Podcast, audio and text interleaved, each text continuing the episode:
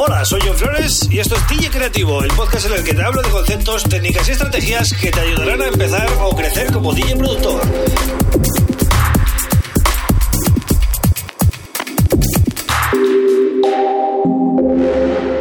Bienvenido y bienvenida a DJ Creativo. Este es el episodio 213 del podcast. Y quiero empezar dando las gracias a todos los que estáis escuchando eh, y a todos los que apoyáis este proyecto, que para mí es muy especial porque he superado los 500 suscriptores en Spotify. Para mucha gente puede resultar, eh, bueno, llamativo y decir, no me parece mucho 500, ¿no? Pues os aseguro que en un podcast 500 suscriptores eh, para mí es todo un hito, ¿vale? Es, es, totalmente distinto a otra red social, ¿vale? Al final es gente que te escucha, que, que, tiene para mí mucho más mérito y la audiencia del podcast sois de, eh, prácticamente mis favoritos, ¿no? Porque estáis ahí escuchando todas estas historias que no todo el mundo tiene tiempo de pararse un poquito y escuchar estas cosas, estos tips, ¿no? En definitiva. Así que muchas gracias a todos por estar ahí una semana más. Y hoy os voy a hablar de los DJ sets cortos eh, y los largos. Eh, y cuál prefiero yo y qué pros y contras tiene cada uno, ¿no?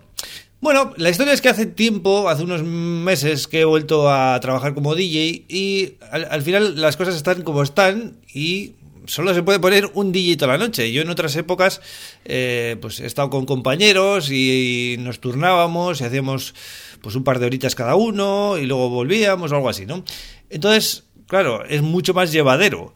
Pero ahora las cosas están como están, ¿vale? Los, los hosteleros están hasta arriba y entonces ponen un DJ. Y seguramente si eres DJ residente eh, te está sonando esto bastante familiar.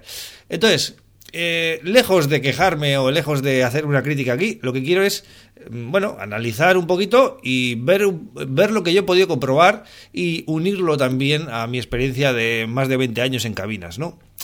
Los DJ sets cortos que se han puesto de moda en festivales, en clubs, eh, etcétera, en los últimos años, tienen algunas ventajas lógicas, ¿no?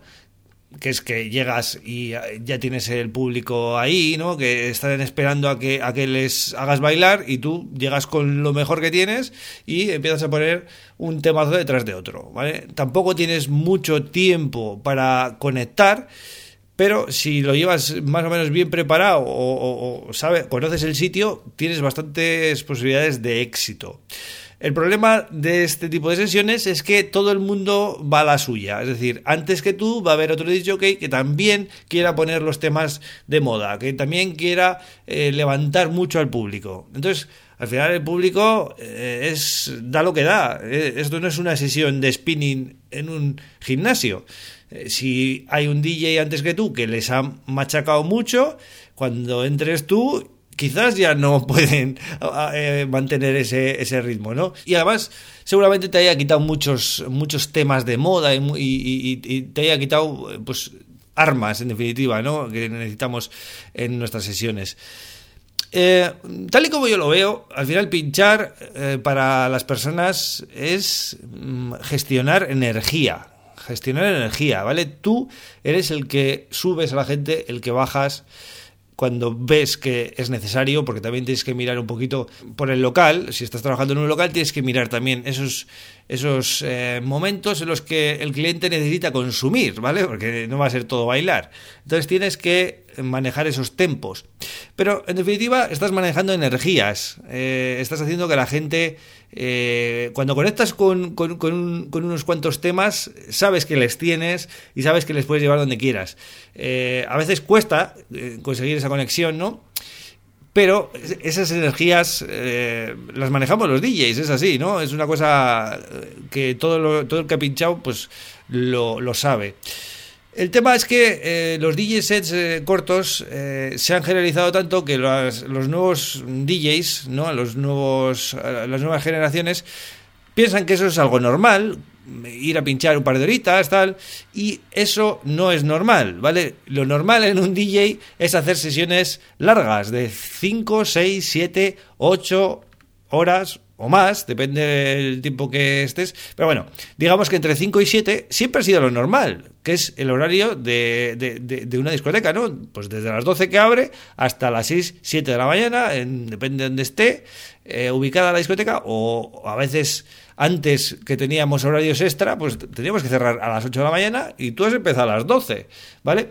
Y si estás solo, pues te, te la tienes que comer tú solo. Entonces, ¿Qué es lo bueno de estos sets largos?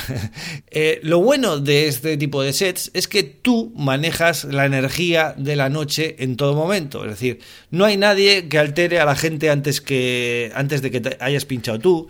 No hay nadie que ponga música inapropiada para la hora que es, etcétera, etcétera. Entonces tú manejas todo cuentas una historia de inicio a fin, es como una película larga de Scorsese de tres horas, ¿no? Entonces al final lo que tienes que hacer eh, es distribuir mucho los temazos, por hablar así, claro, ¿no?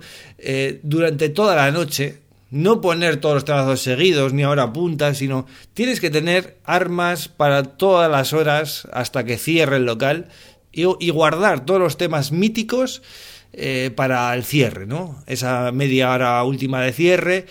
Ese es un set que al final eh, la gente lo agradece mucho y acaba con el aplauso, ¿no? Eh, porque salen, salen muy arriba, les has llevado muchas horas por donde tú querías, ¿no? Y al final han entrado en tu frecuencia y es súper satisfactorio. Al final te vas a casa con, con muy buena energía, cansado, pero con muy buena energía porque has conectado durante muchas horas con el público, ¿no? En un set de una hora o dos horas es que mm, es muy difícil conectar a ese nivel y aparte, pues ya digo que mm, como todos vamos a lo mismo, a, mover, a, mover pista y a poner temas, eh, bueno, pues que sean efectivos. Eh, falta un poquito ese, ese punto de esas pausas ¿no? que necesita la noche que, son muy necesarias y alguien las tiene que hacer. Y en una noche en la que hay un line-up de DJs y todos quieren destacar, pues eso no se da. Entonces, eso, es una de las cosas que quiero destacar eh, de los sets largos. Para mí, sin duda, eh, los prefiero mil veces a los cortos. Otra cosa es el tema de cuidarse, ¿vale? Este tipo de sets, eh, pues claro, requiere que estés muchas horas de pies en el mismo sitio sin moverte, la espalda se carga mucho, si hay que hidratarse mucho y solo vale el agua, no vale estar bebiendo copas porque entonces te estás desgastando más.